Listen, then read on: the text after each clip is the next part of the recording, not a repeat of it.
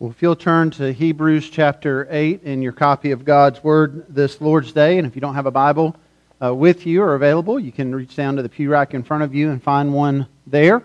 Uh, we've been walking through the book of Hebrews, and today we are in the second part of chapter 8. Uh, as you turn there, I want to mention something that was in your newsletter this week. I'm sure that you all read your church newsletter every week, but just in case you missed it, I wanted to mention something I highlighted this week is that uh, in, on November 1st, uh, Janice Hayden will have been with our church serving here for 20 years.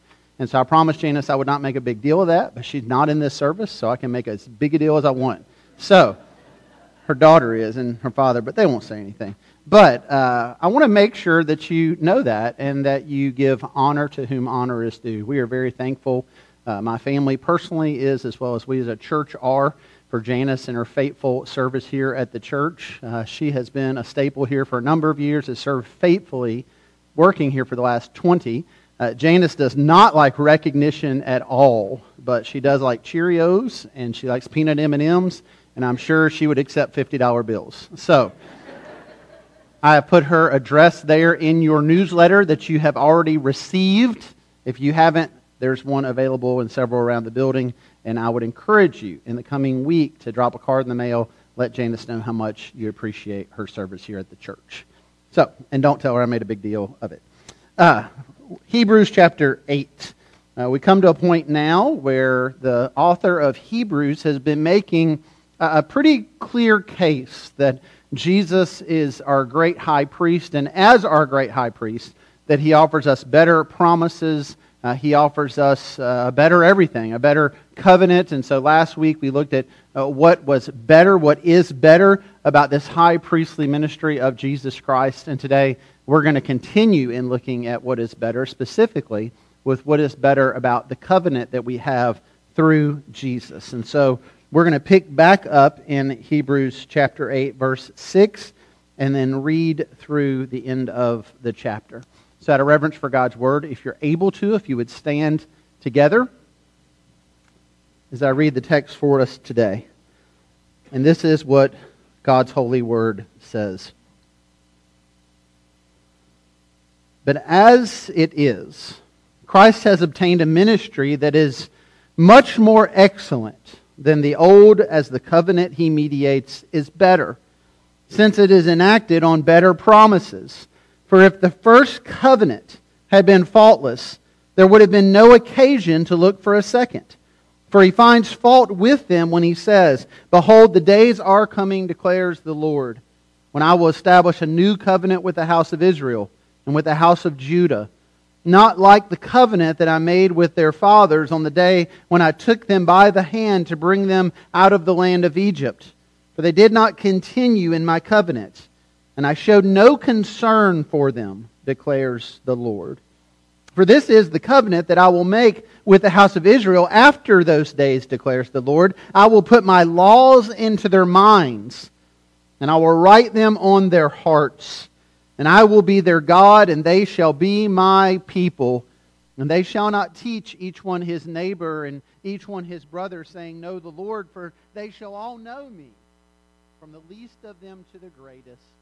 For I will be merciful toward their iniquities, and I will remember their sins no more. And speaking of a new covenant, he makes the first one obsolete. And what is becoming obsolete and growing old is ready to vanish away. You would pray with me. Father God, we thank you for the new covenant that we have through Jesus Christ. And I pray that you would help us to understand that covenant today, to understand what a glorious thing it is to live on this side of salvation history. And we pray for this in Jesus' name.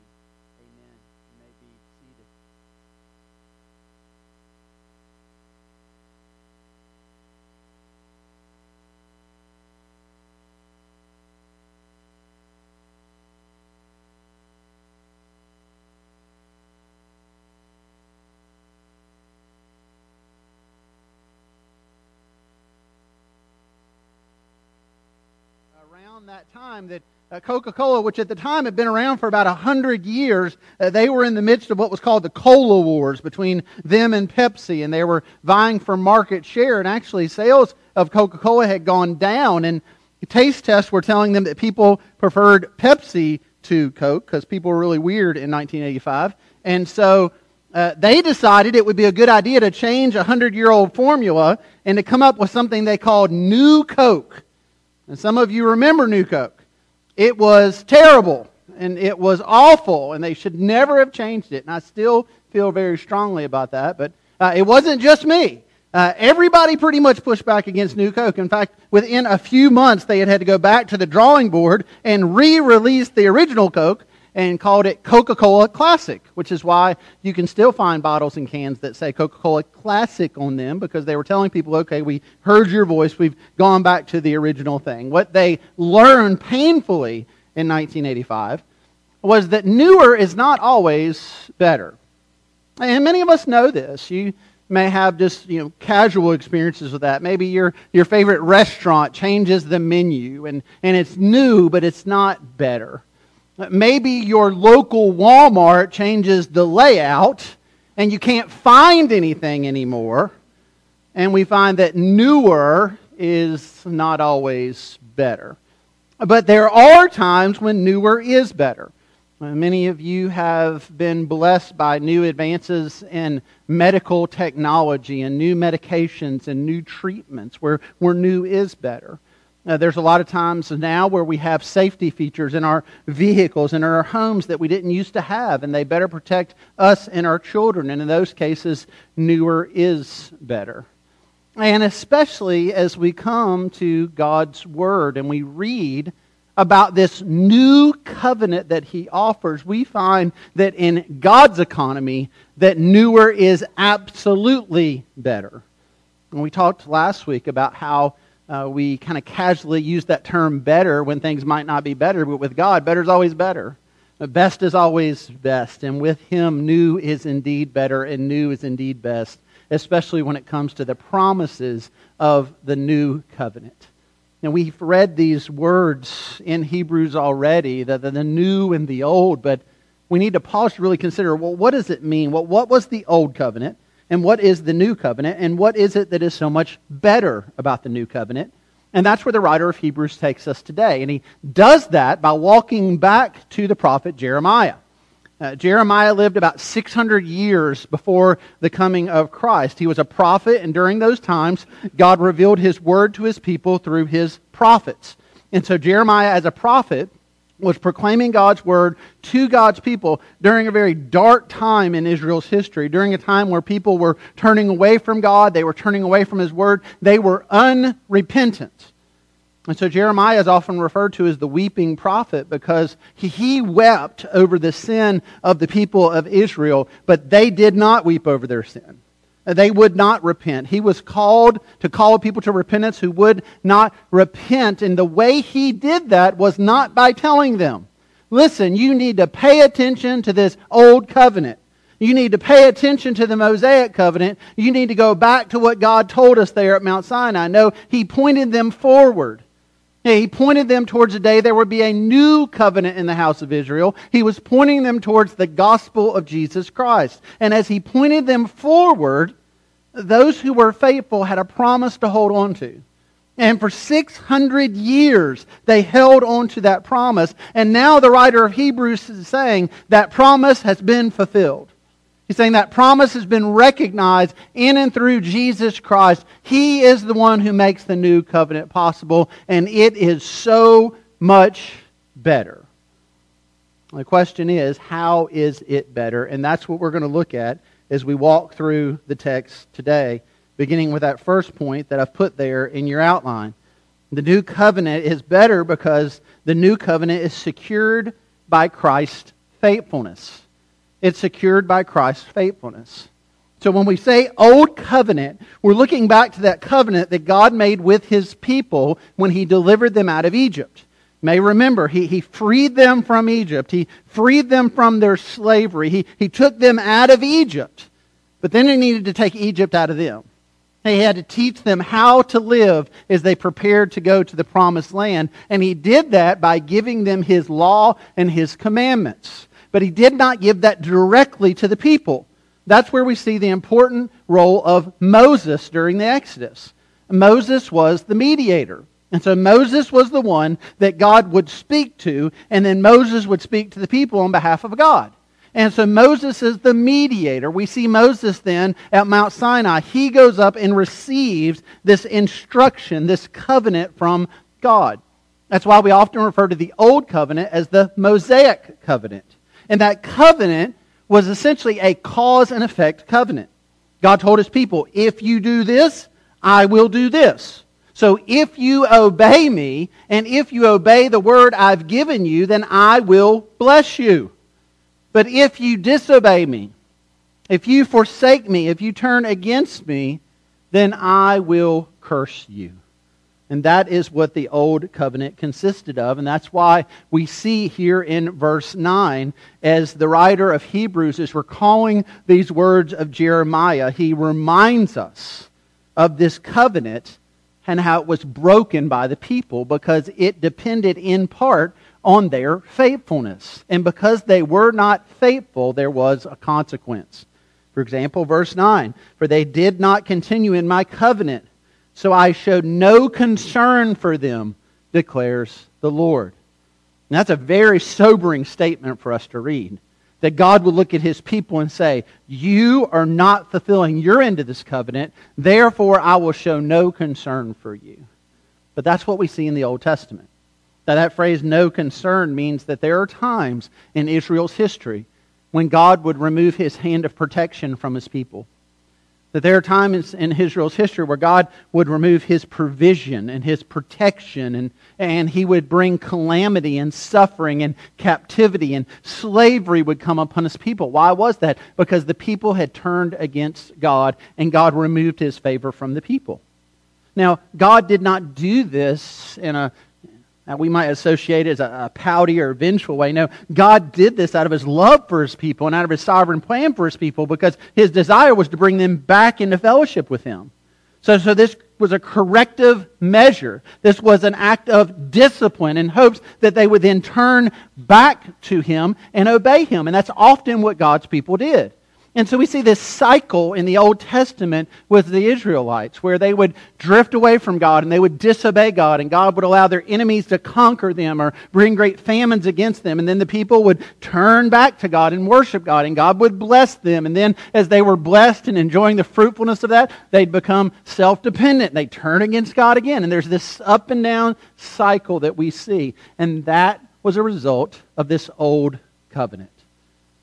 But here, what we read and what we are reminded of is that through Christ we can have a new covenant. And one of the beautiful things about this covenant is it's not dependent on our faithfulness.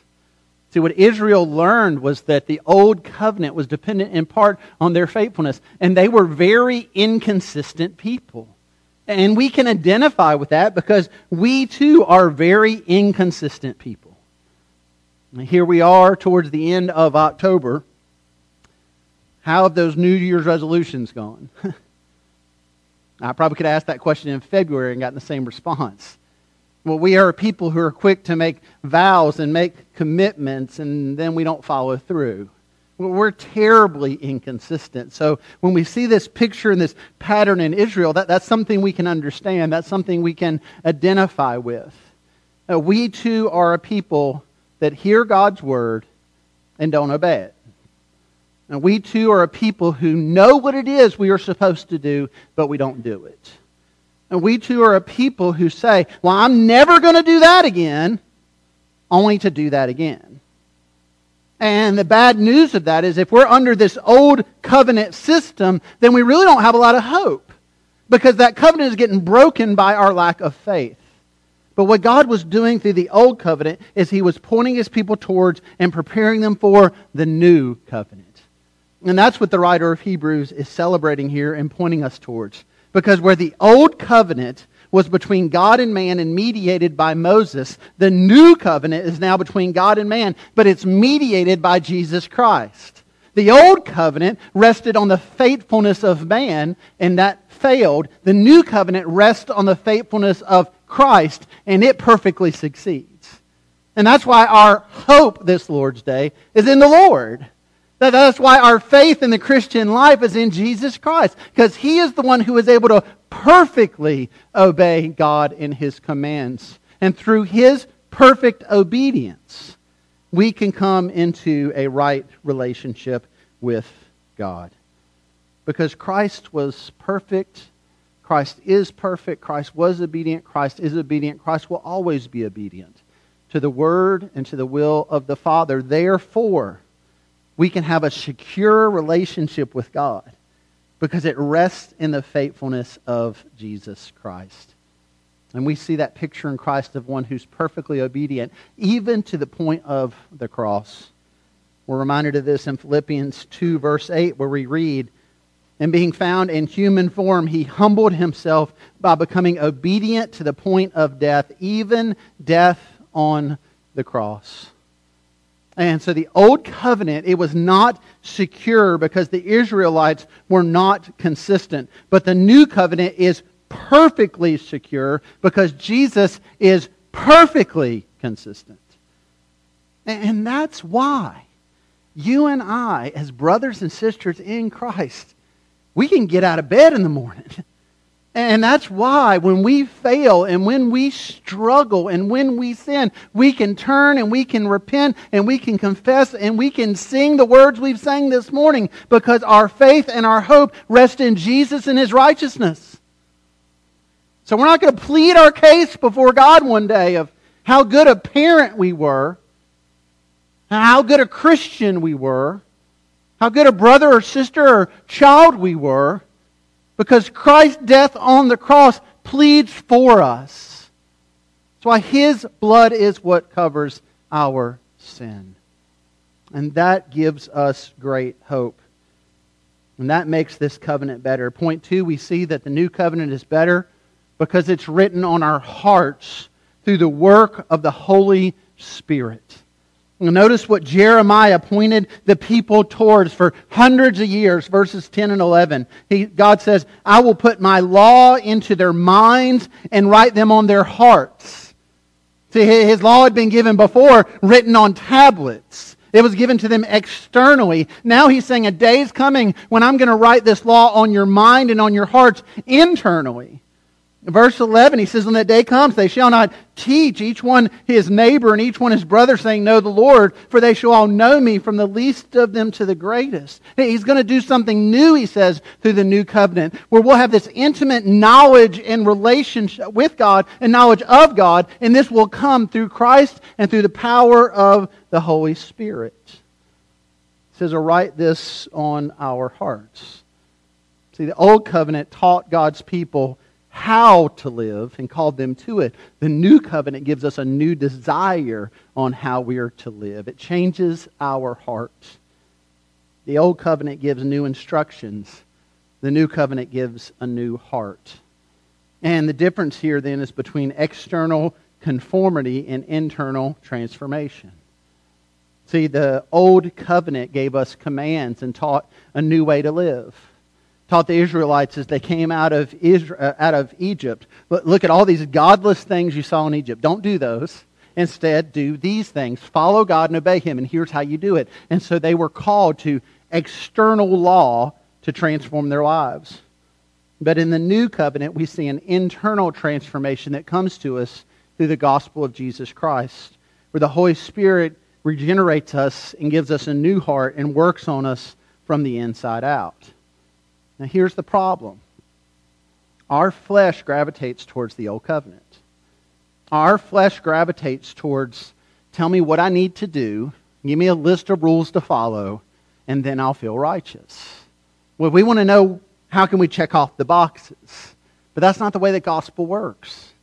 The gospel works in a way that God changes our heart and gives us new desires. And we might look extremely messy for a long time, but God's doing a work in us and through us.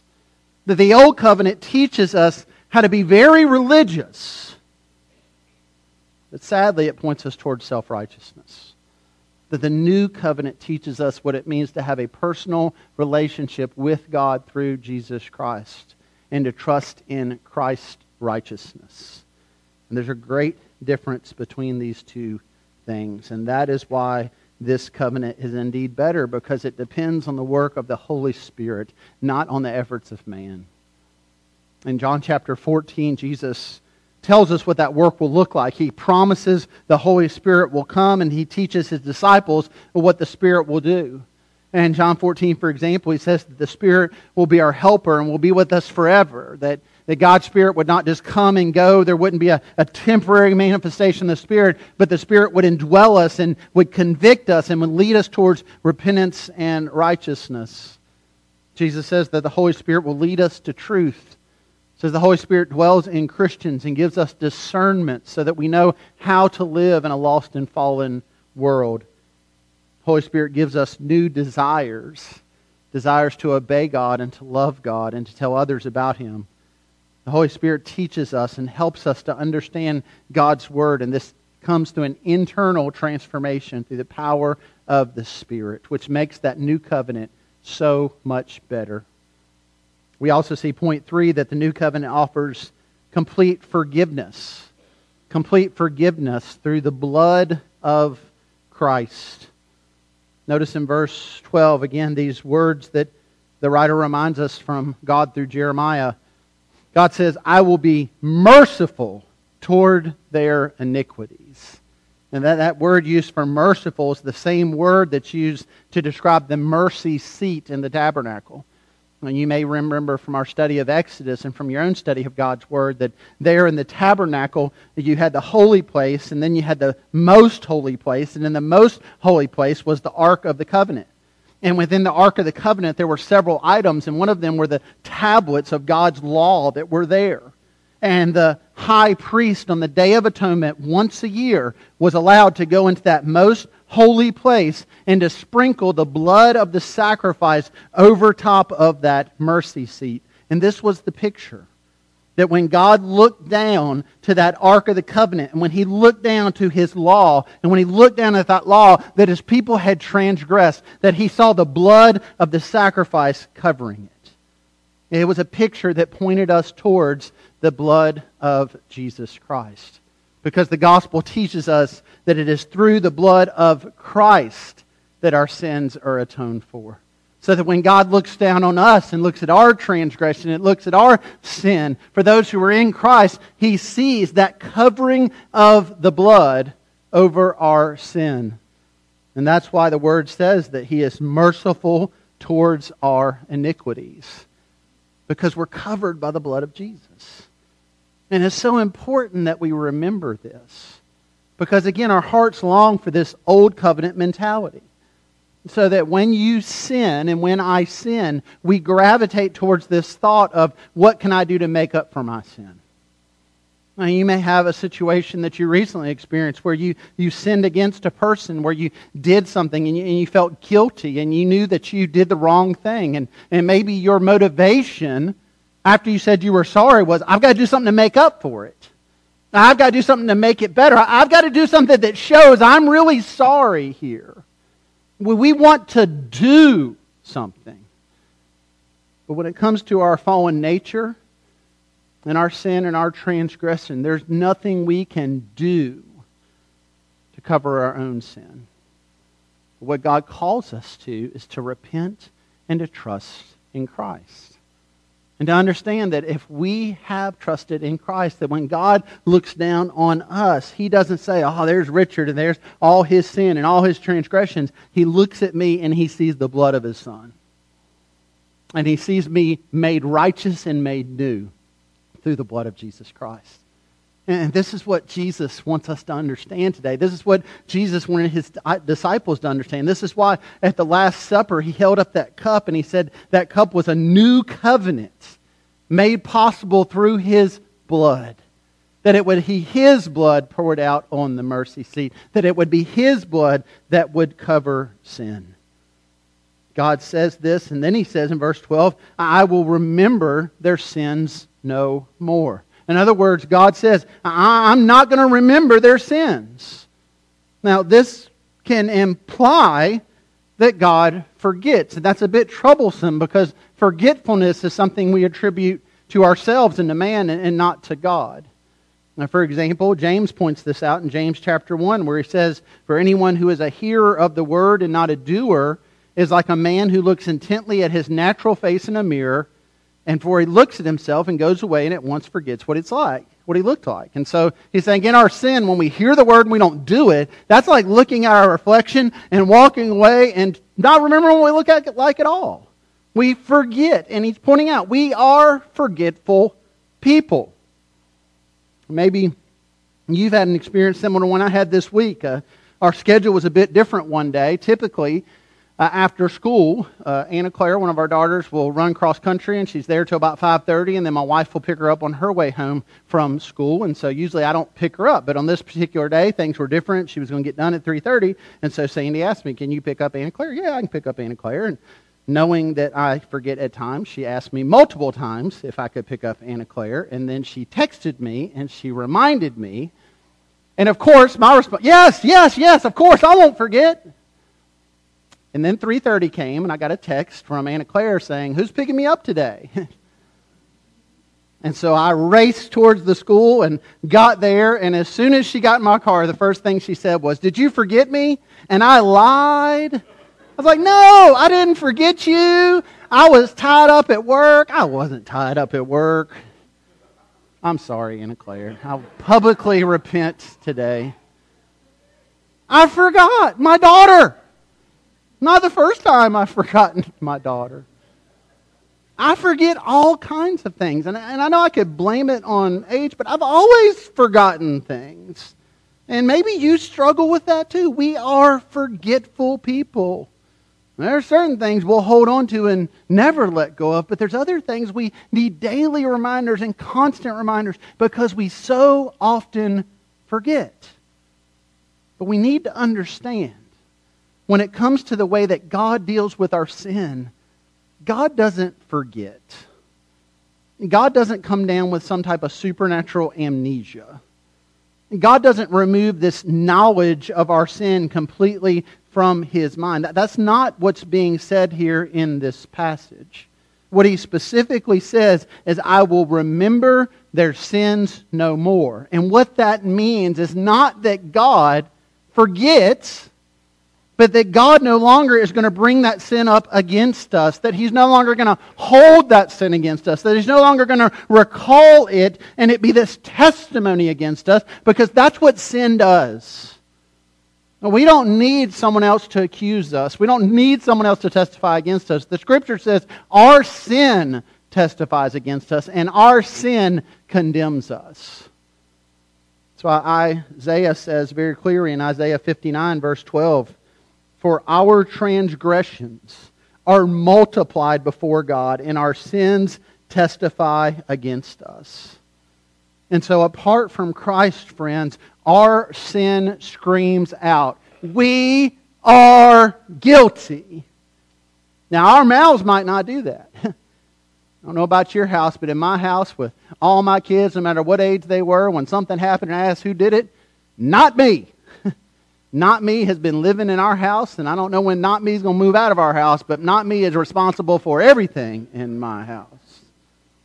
We are not quick to acknowledge our sin, but the Scripture says we don't have to because our sin itself testifies against us. And our sin cries out before a holy God.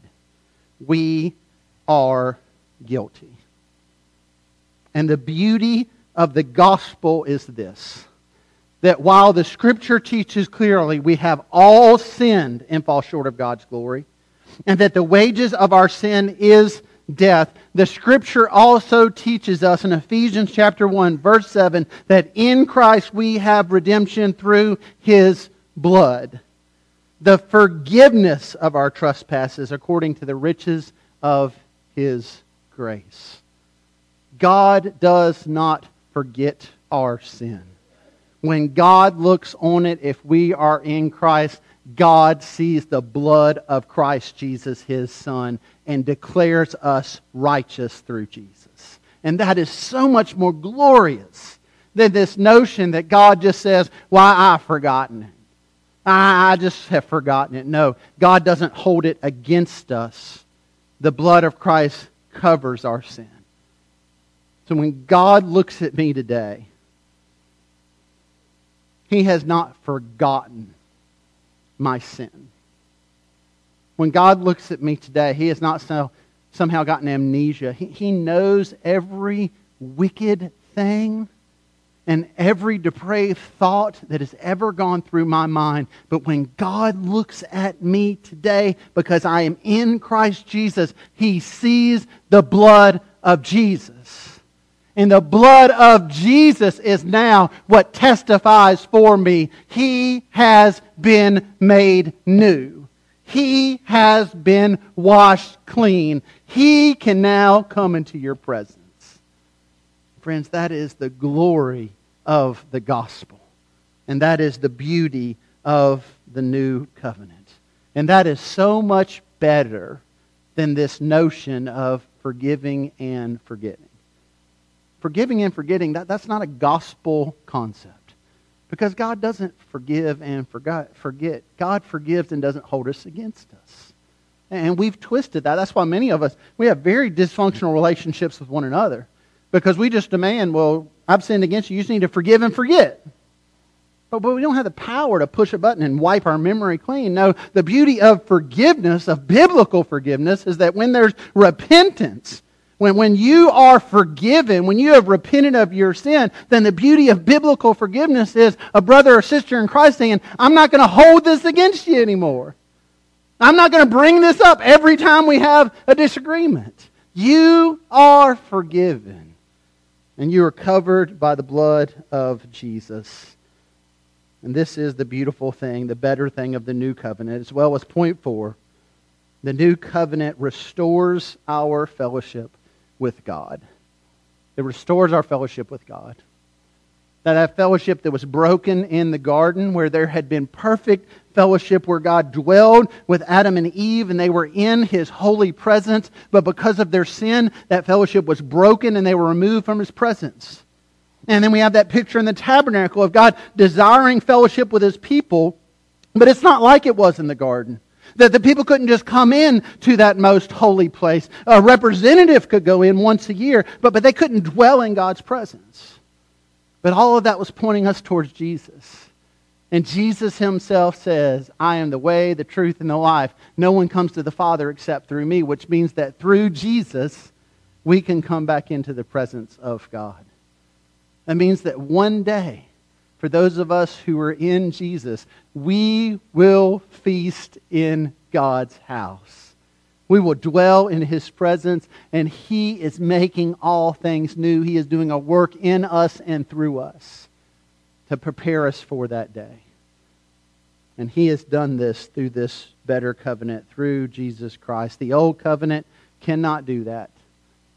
It can only give us laws and rules and commandments and tell us to try harder and tell us about to vow to change. And for some of us this morning, that, that may be what we're holding on to.